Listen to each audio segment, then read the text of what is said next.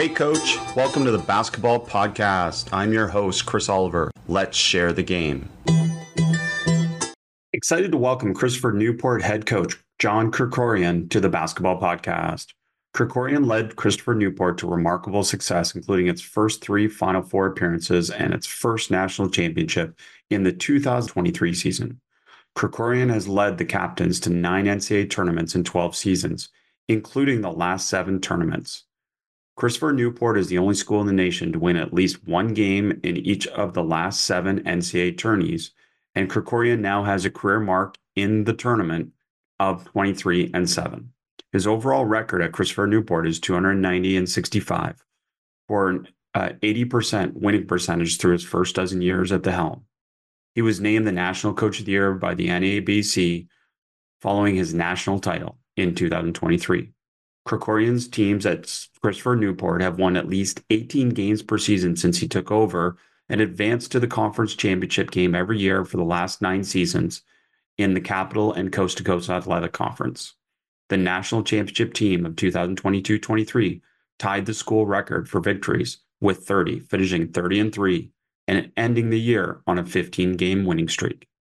Krikorian's coaching resume now includes six seasons as an NCAA Division I assistant and 16 as a Division three head coach. His overall head coaching record is 355 and 107. John, welcome to the podcast.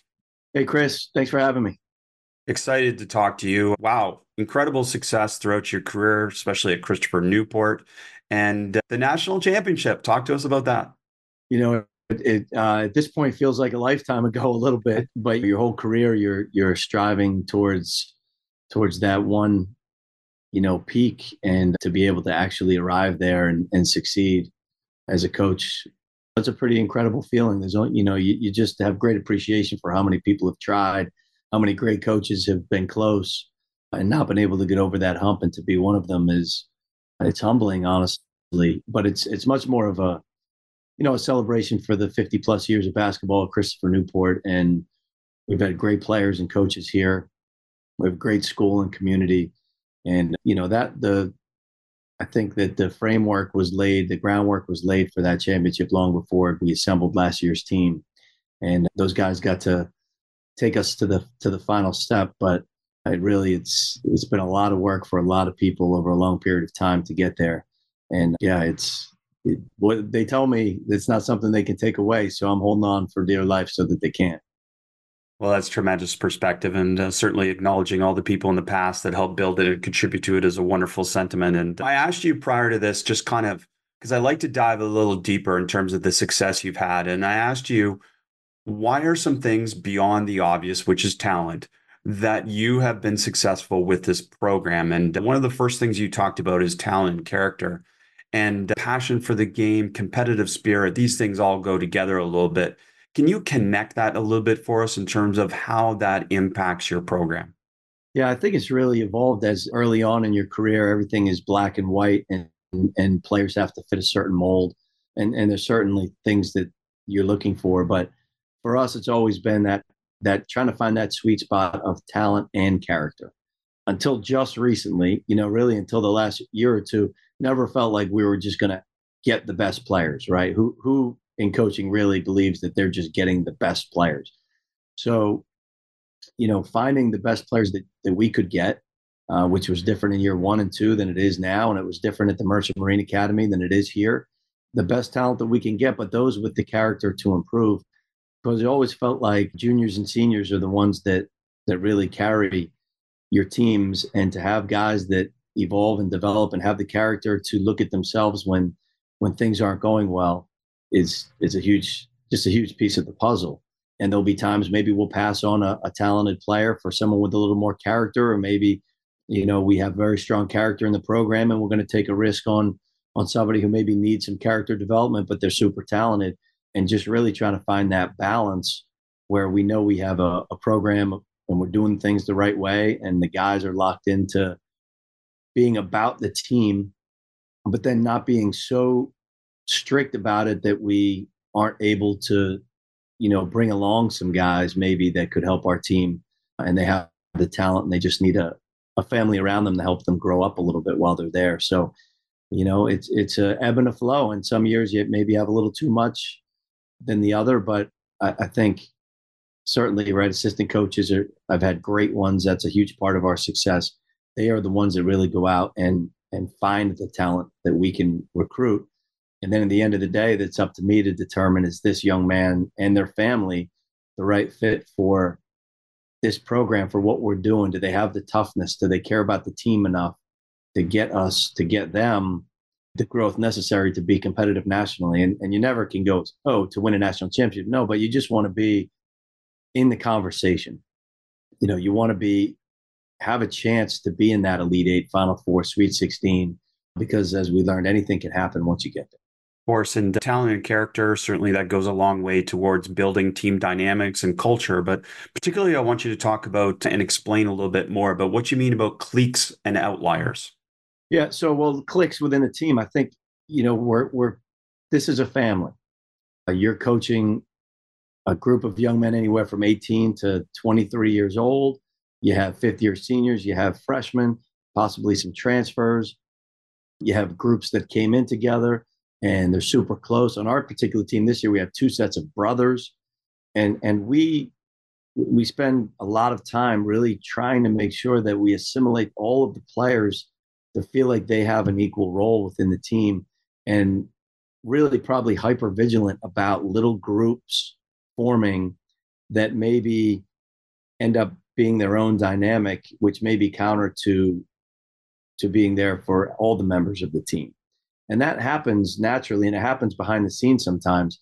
And it's something that we'll talk about as coaches, try to pick up on in meetings, try to pick up on where people are sitting when we go to eat dinner. So we'll do things like, you know, we didn't invent the wheel. A lot of coaches do this, but on the road, we'll, really try to pair maybe an older guy with a younger guy. We, we value diversity. It's one of our three core values. And so how we room the freshmen together, we might really try to to get two guys from different backgrounds together so that different groups within our team can form.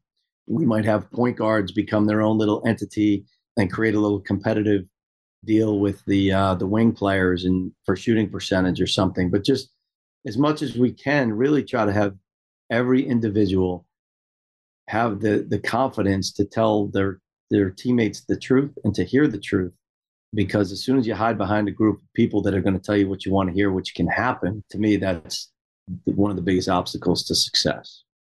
I love that connection to be able to make them comfortable enough to be able to share, you know, what needs to be shared in the right way, and that's that's a tremendous connection. And you mentioned core values, and obviously many coaches have core values, and yours believe brotherhood and diversity, and you can talk about those. But more, I love the point that you revisit them every three to four years. So, talk to us a little bit about that process. Yeah. And I think I firmly believe it's about the process, not the words. If you take a list, there's probably 100 values you could choose from, and they're all great. And champions of all levels at all sports have different ones. And, and it's about the buy in, I believe. So, every three or four years, as we get a group in, and I think we're about to do it now because we have some really talented freshmen we'll we'll hopefully bring in another class behind them. And now I'll see a group of 10 or 12 that are going to be with us for three years. So it'll be the perfect time, probably next fall, uh, to start the conversations of what what do we want to be? What do we stand for? Uh, what is this group passionate about? And and we'll go through and we'll have groups or individuals within the team present uh, maybe values that they feel strongly about. They think can help our team. I'll have them study the most successful teams in history or, or organizations. It might even be military organizations or, or business organizations and present to the team these are the values of the United States Army. These are the values of Nike.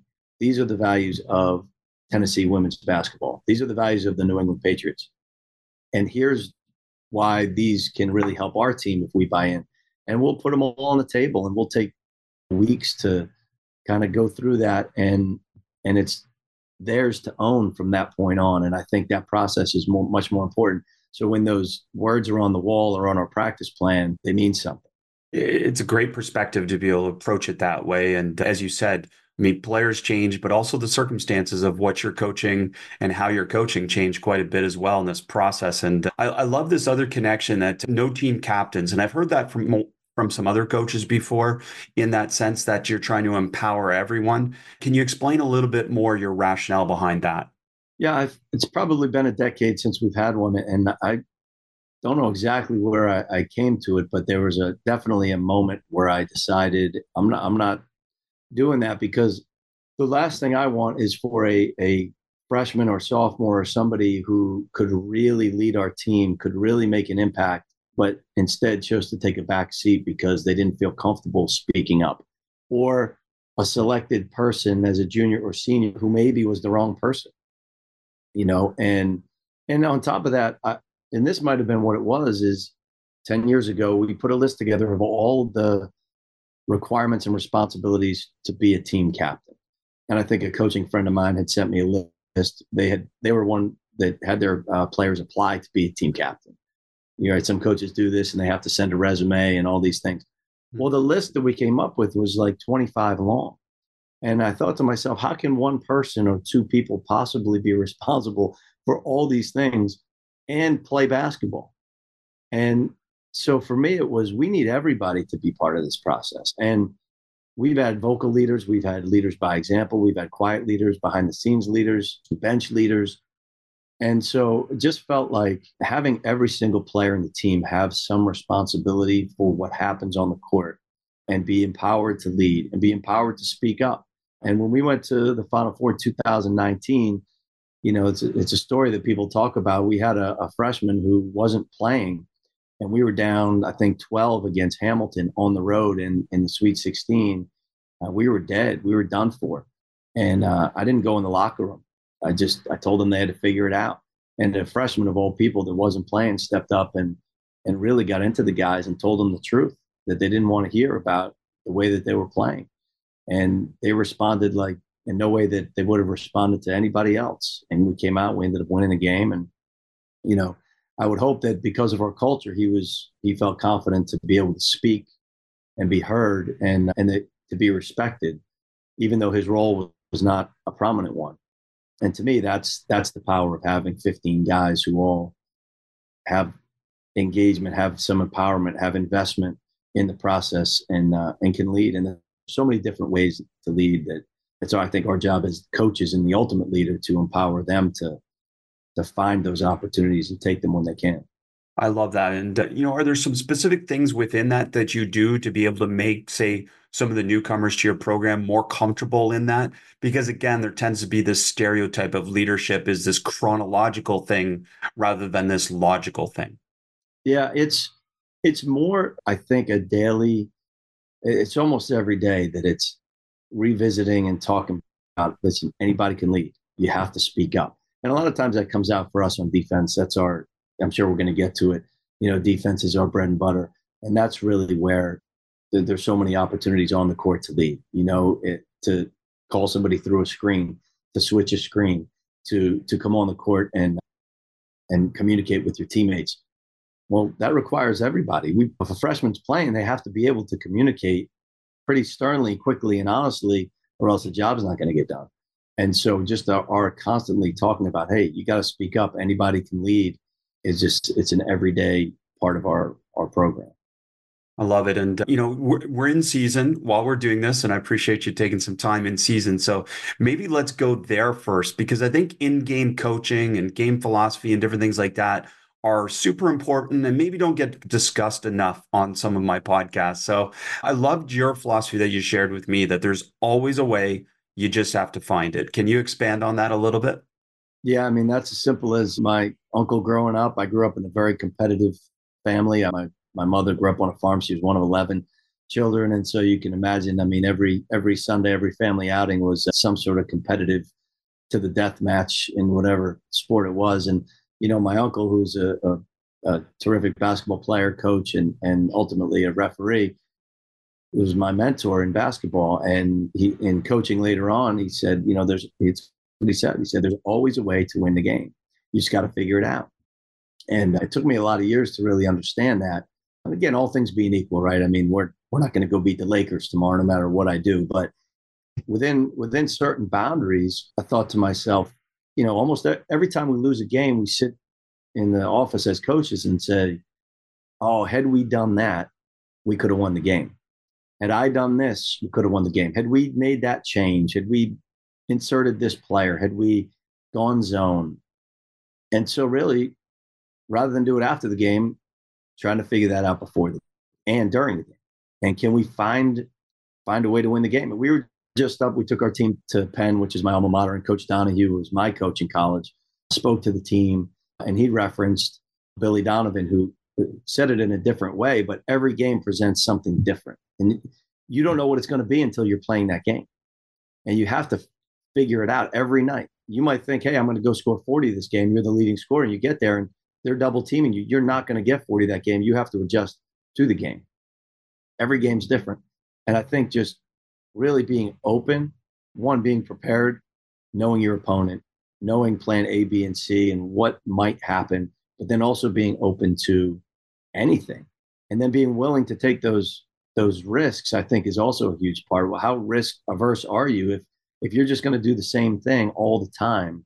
That's fine. There's some terrific teams, and they they do it. They do what they do, and they're not going to change. And you're going to have to beat them at doing what they do. And I respect that.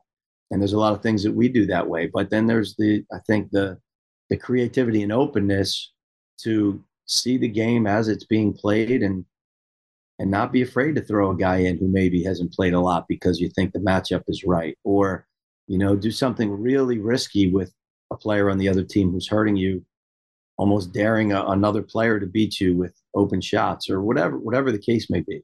And that's the fun part of coaching. I mean that's i really really enjoy that.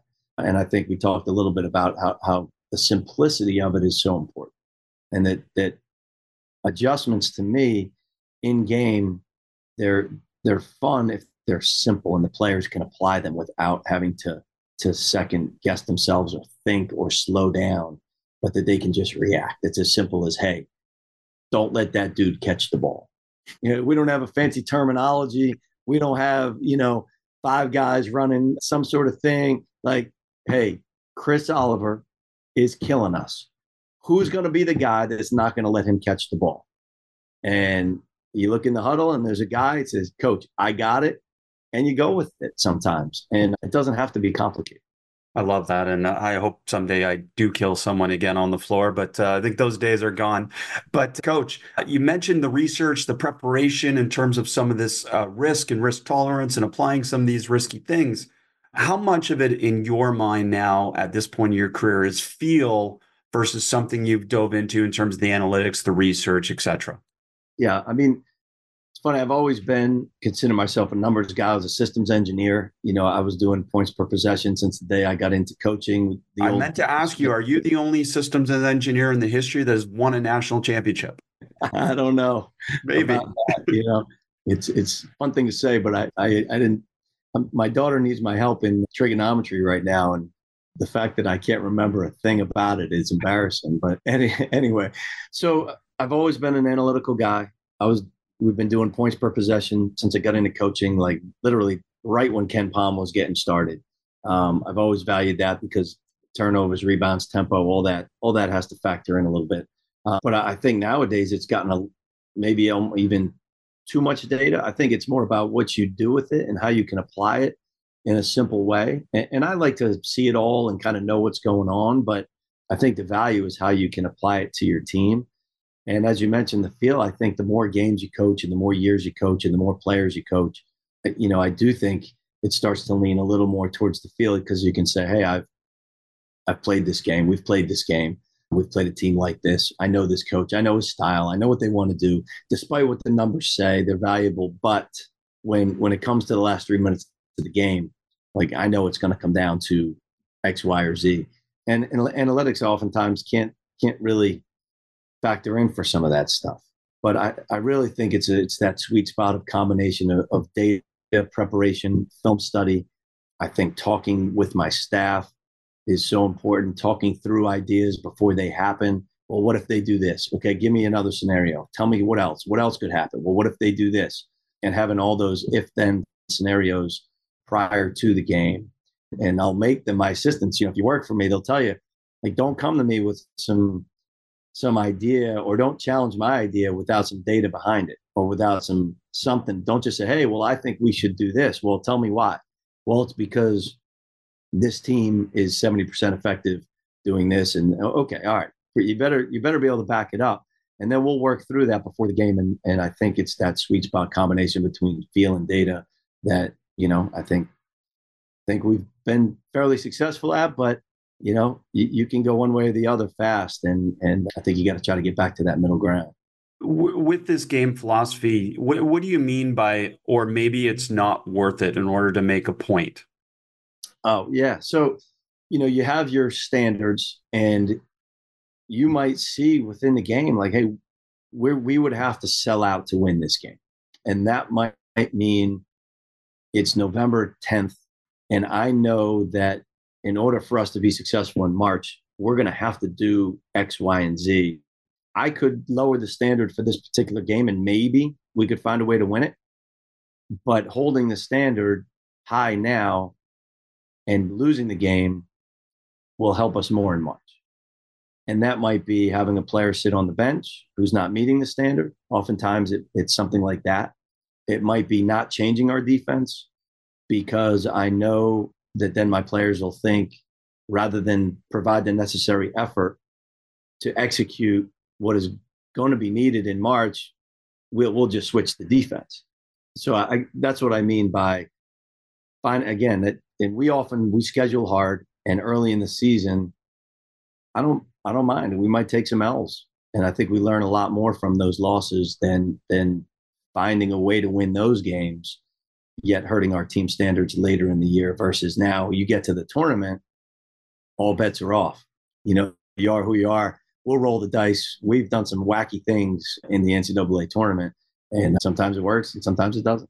Well, I love it. And more often than not, lately it's worked for you. So it's a great uh, perspective on it too. And I'm imagining this connects as well to you talked about empowering your players as leaders.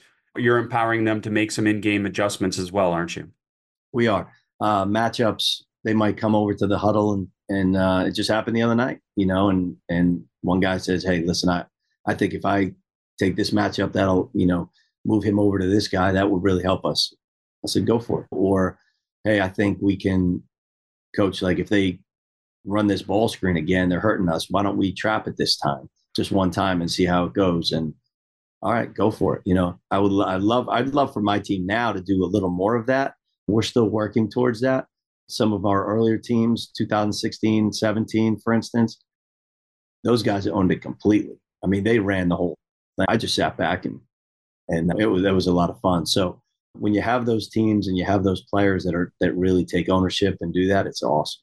It's great stuff, and a lot of this connects also to how you practice. And uh, particularly, I've noticed throughout some of the things you've talked about in some of the different interviews, you definitely have a bit of a military influence, don't you, on your coaching and your philosophy.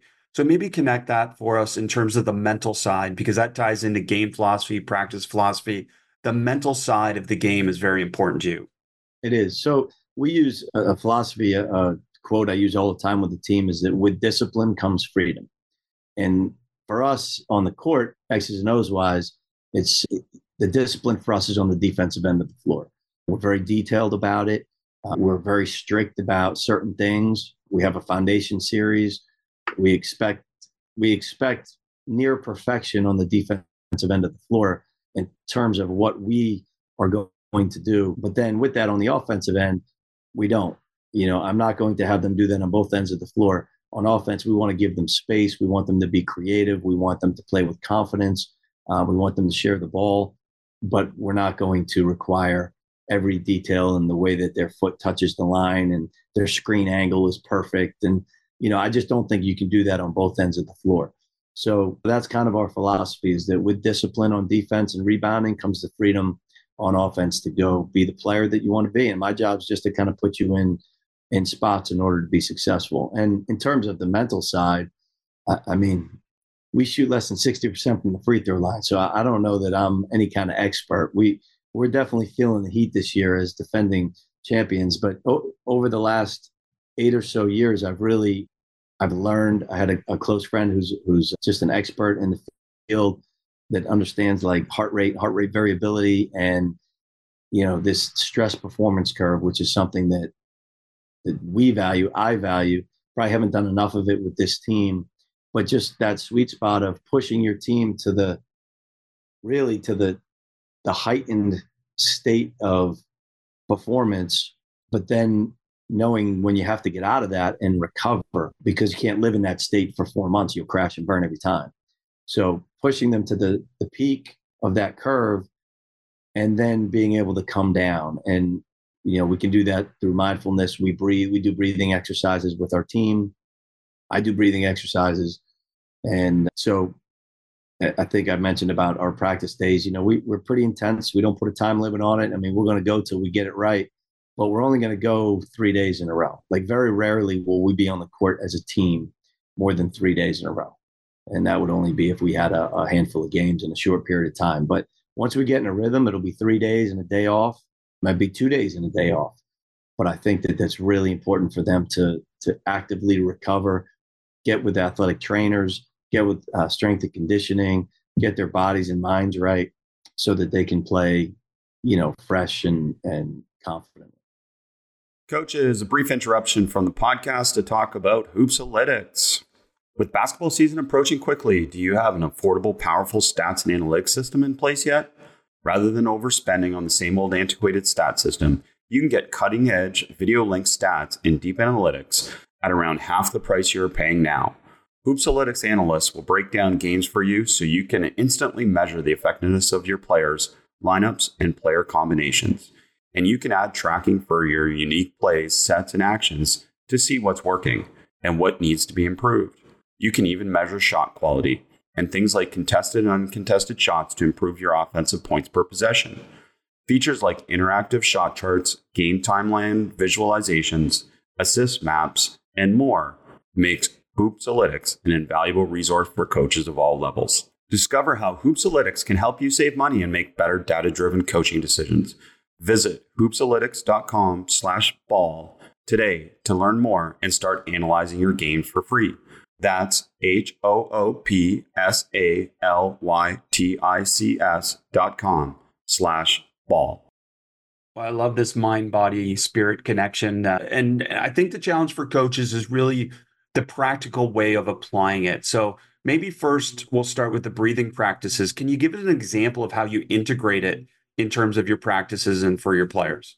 Yeah. So the the data of, through breathing, and so this all started with with my friend Dr. Ron Garbo, and, and he's an expert in in heart rate variability among other things. And you know, we we were having to deal with burnout about eight years ago, and retention, and you know, maybe pushing myself and others just a little too far uh, along that curve, he introduced me to something called HeartMath because I was very resistant. I am not a I'm not a yoga guy. I'm not a meditation guy. I don't wear tight pants. I'm just this. I'm not a, a kumbaya guy. I didn't really understand it, but this was a, a very scientific way, and it, it gives you feedback that if you breathe five seconds in and five seconds out uh, for a certain period of time, the goal is to practice that five to 10 minutes a day. You can really bring your yourself down. And with this tool, you have an app on your phone and you can actually see it happen. It's really incredible. I don't know if you've ever used it, but you can do the breathing and you can you can see it changing your heart rate variability right in front of you, which is a measure of I mean, this is what elite golfers, elite elites, uh, Olympians, like they're all doing this stuff. You see Steph Curry on the sideline breathing, you know, but it's to me, it, it's it, you can't just say breathing. It's got to be purposeful, and this tool gives you some feedback, and and it's just incredibly powerful. And so we'll do it now, the day of the games. It's as simple as you know, before we do our walkthrough, we'll kind of get in a room and we'll we'll all lie on the floor and and breathe and just practice breathing five seconds in and five seconds out, which can seem like a, an eternity in the heat of battle. But if you understand how to do it, it's a very powerful way to kind of center yourself. And a lot of athletes do it naturally, right? You see a guy go to the free throw line, he takes a deep breath. Sometimes they don't even know why they're doing it, but there's a reason, you know. And if if you're purposeful about it and you can do that, it's a great way to kind of center yourself to get in the zone, to perform at a higher level, to relieve that burnout situation of falling over the cliff. It's been incredibly helpful for my career uh, in terms of balance. I've seen its impact on some of my players, and uh, you know it's something I believe in. We at, at one point we were using the polar straps and uh, measuring uh, heart rate variability, and uh, that was a really powerful indicator for our team. We could put it right up on the screen, and you know, I, I gotta, I probably need to go back and do more now since COVID.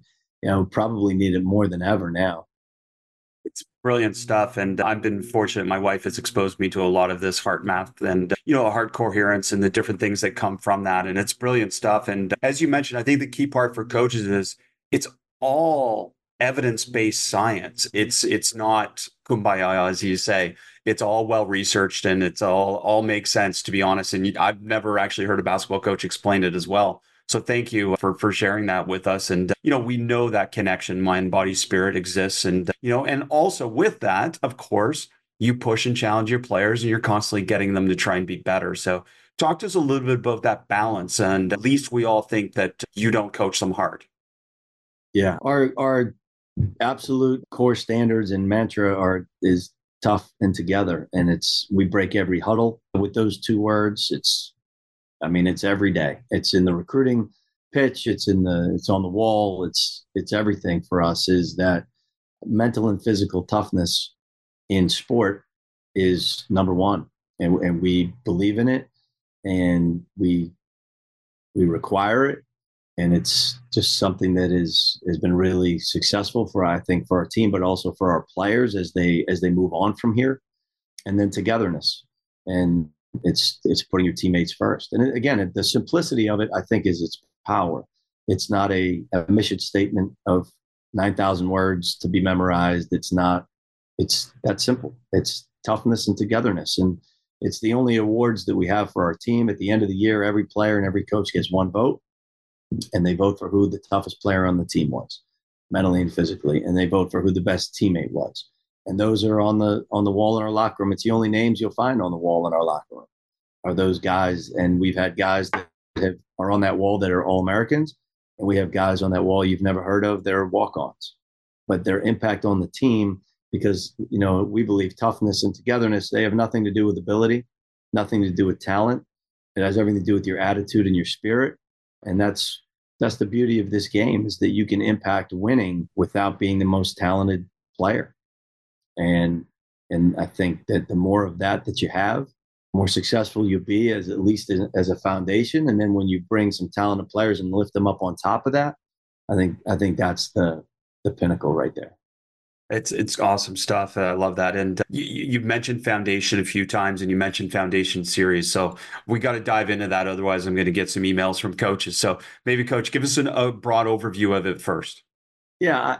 So I can't like anything. None of this is original. But Fletcher Arritt, Fork Union Military Academy, rest in peace. He, he was. I played when he was coach. I I was on the Penn JV team when he was at Fork Union. So I played against them, and we just connected at that point on. I got into coaching and coached against them, and I would go down and watch his teams practice, and I recruited his teams, and we ended up becoming really close. We'd talk on the phone. I'd go down and watch his practices, and you talk about running a mili- military type style practice. His players would come on the court, and they would go through a series of defensive motions, and they were not allowed to speak to each other. There was no talking.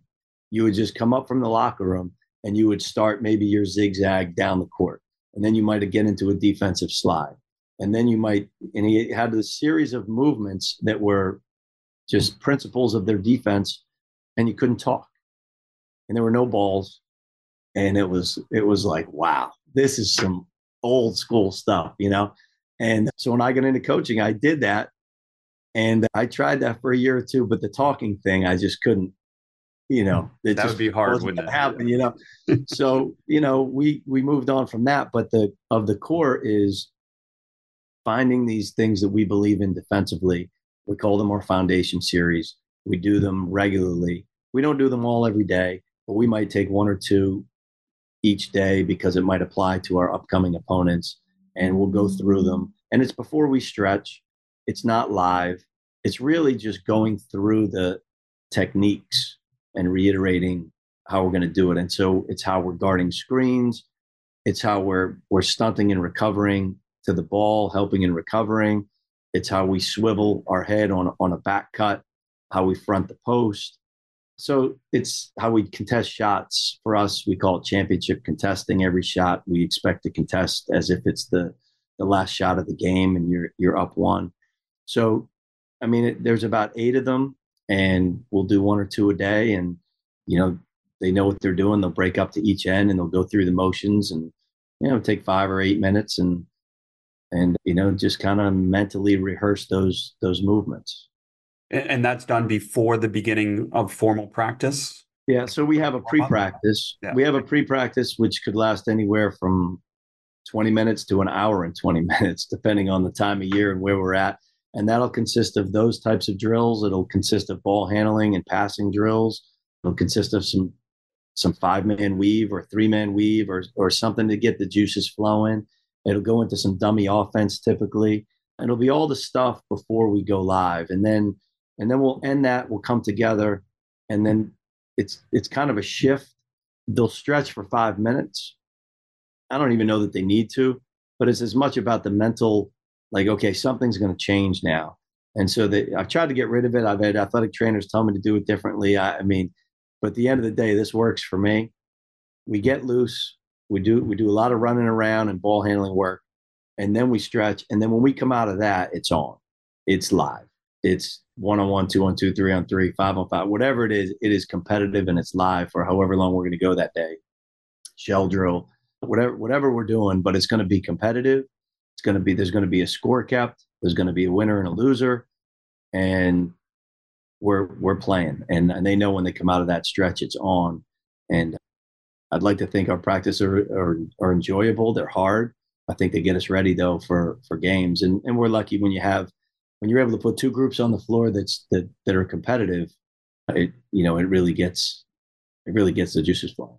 Great stuff. And I mean, you connect, you can connect this for us to a little bit of your overall defensive philosophy, which, which again, couldn't be simpler. Figure out how your opponent wants to score and make them do something different.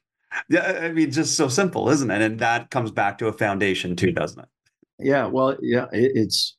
I don't know if there's anything unique about that. I think all coaches do, but again, it's. it's I think it's kind of like what you're willing to to live with as a coach and what your players know you're living to to willing to live with but yeah, that's our job as coaches and players when we're scouting is okay, what what is this team really what what is the best thing this team does offensively? How do they want to score? And what are we going to do to not let them do that? I'm not saying we're going to win the game, but we're not going to let them do that. And then you're going to have to do something else. And to me, that makes teams uncomfortable. And there's times we do that, we lose the game. And you, as the coach and the leader, you have to be able to look your team in the eye and say, listen, you, we did what we asked you to do, and and they were good enough to to go to Plan B and beat us. And so we'll shake their hand and we'll get better. And and here's a couple things we could have learned. But is it about they're going to play through this one player? Maybe they have a point forward, and then we're going to say, well, you're not going to play through that one player this game. You know, is it that they are going to run these actions and they score half their points off of these actions? Well, we're not going to let you run those actions. We're going to find a way to take you out of those actions and make you one-on-one players. Are they going to spread the floor and throw it inside and, and spread you out? And that's you know, so whatever whatever it is, we're gonna do our our damnedest to try to make sure you're not doing that. And then if you can find another way, then that's the fun part of coaching. And then we'll see what you do and we'll try to make another adjustment. But you know, that that's the really fun part of game coaching is to see what they're going to do when you take them out of what they're comfortable doing. You, you mentioned being less into adjustments on defense, but from what I gather from that statement and the way you explain it, it's it's not rigid. You're definitely very adjustable in terms of your defense within the foundations that you have. Is that a fair way to be able to explain it? That's key, right? You have to have you have to believe in something, right? It's the old if you don't believe in something, you'll fall for anything. And and you see this time and time again with teams who who are changing their defenses all the time. Like we know what we believe in and what we're going to do and how we're going to do it, and that's what I talked about those early games. We're really not going to waver, even if it might help us win a game, because we need to have this standard of how we do things. This is what we stand for. But then we also have to understand that the best teams are going to use that against us. The best teams are going to know how to use the way that we use screens or we defend screens and try to counter it. There's going to be some players that don't fit the mold of our defense. Like we can't stay in front of them, you know. So we have to have a great player adjustment defense, and we have those. So yeah, it gets kind of to a certain point in the year where we feel our foundation is strong, that we can then say, all right, we're going to make this adjustment, and then we don't feel like it's going to throw the whole thing out the window. And I think that's so important because if you do it too early, if it's November 10th and you're saying, hey, all right, we got to switch every screen now all the time, you're never going to be able to get them back to not switching screens. They're going to take the easy way out for the rest of the year. And so I think that's for us, again, making sure our core is solid and strong. And then within that, building in the adjustments and that's why, you know, people ask about how we guard ball screens, drop coverage. A lot of that is because the adjustments are so simple. We're in drop coverage. We can push you to the screen. We can ice the screen. We can force you to your weak hand. And we're always going to have the help of the big. So, like, we can do a number of different things just within the drop coverage, you know, and that applies to, to a stagger screen. That applies to a, a pin down.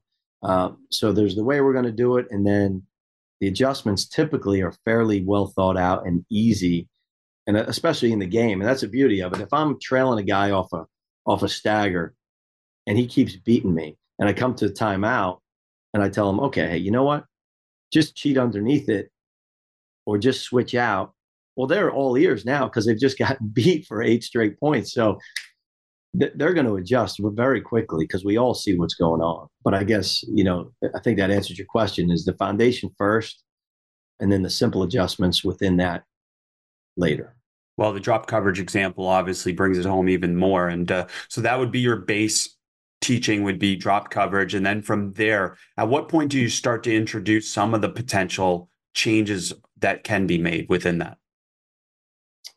once we get in, you know, you get into the rhythm of games, and so are, are they game, more? I should ask that. Is are they more game driven changes? They're more, they're more, game, right? So okay. we're going to spend the, the two days prior to a game preparing for that game, knowing a you know at least with the team plan A, plan B, and then I and the coaches might have plan C. Hmm. But you know, okay, here's what we're doing. Plan A. If we have to, we might consider this plan B. And usually by the time you're 15 games in, you've seen so many different things and you've now made so many different adjustments, you can call them back. And that's really that's the beauty of it later in the year. And maybe this is why the, the postseason's been good to us because by the time we get there, we're able to say, hey, listen, we just saw this two weeks ago. It's the same action. Okay. You remember what we did then? Yeah, we we hedged out early and went under the second one or whatever, you know. Oh yeah, I got you, coach. All right, boom. We just did it. We've seen it.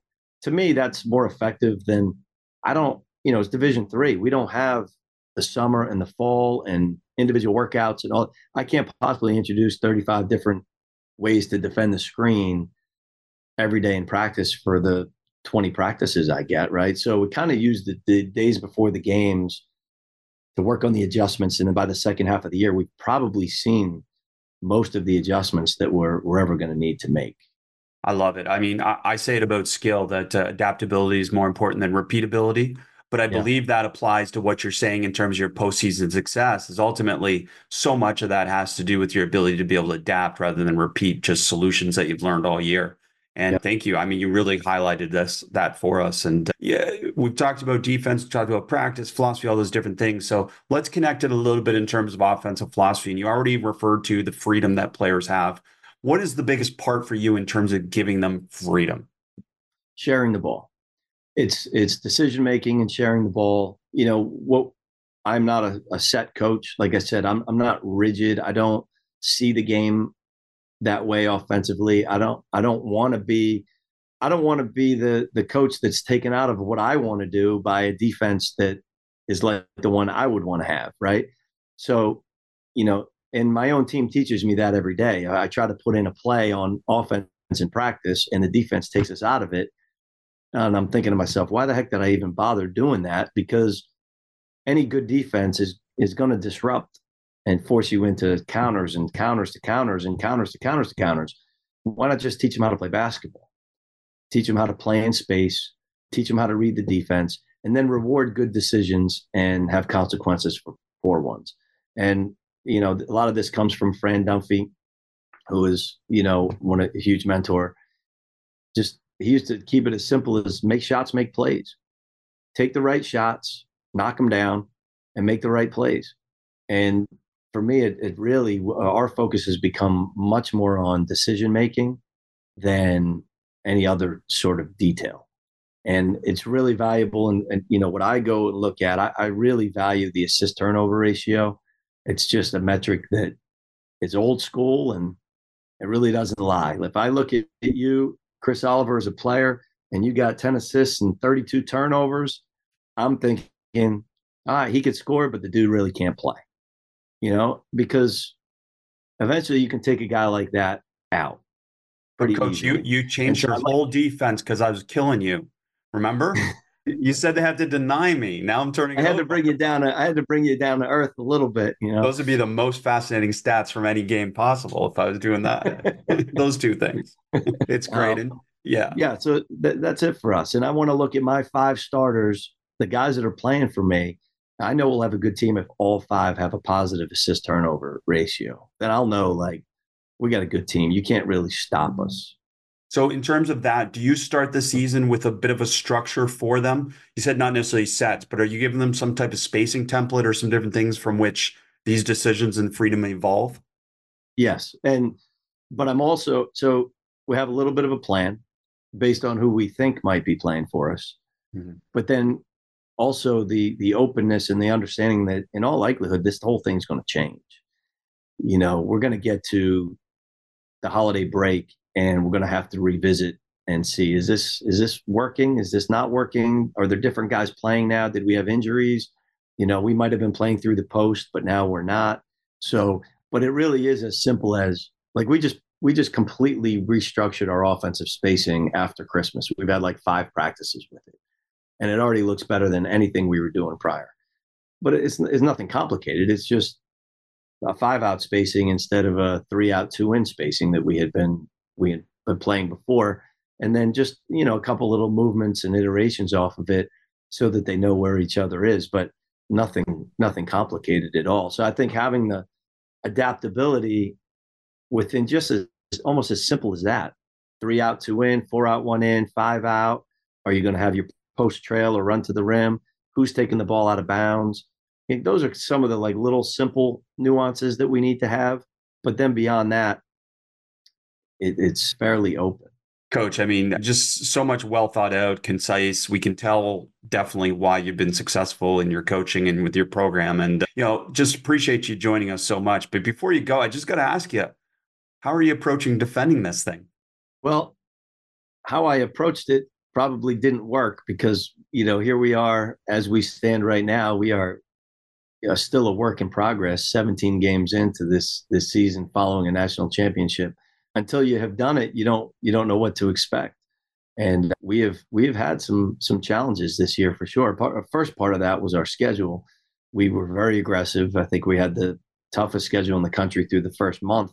A couple things that you don't maybe prepare for that maybe someone will win a championship this year and watch this and and they can learn because I wish I had known. First and foremost is we've always been an opponent that had a target on our back and people wanted to beat us. We we've had enough success that people play their best against us. But let me tell you, the level of play of our opponents to start this year was incredible.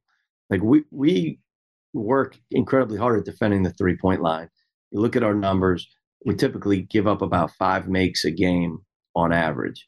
And that's a really good number. And typically they're going to shoot, you know, 30, 28, 32% against us you look at our numbers to start this year, teams were shooting almost 40% from three against us.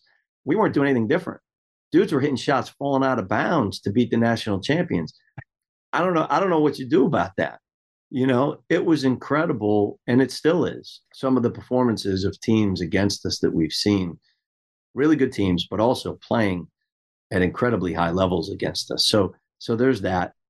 You know, and then there's the the potential for a national championship leading you know like in this world as our job as mentors is try to get them to understand and i probably didn't do a good enough job when you get promoted in your job, when you get promoted in life, your responsibilities get harder, not easier.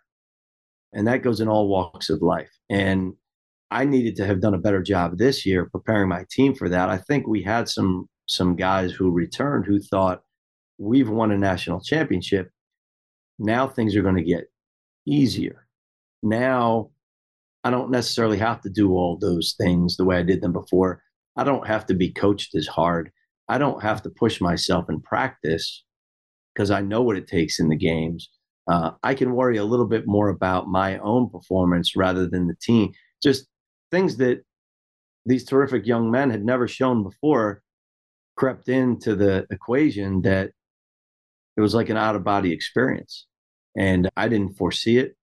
And I probably should have. And, but we've worked through it.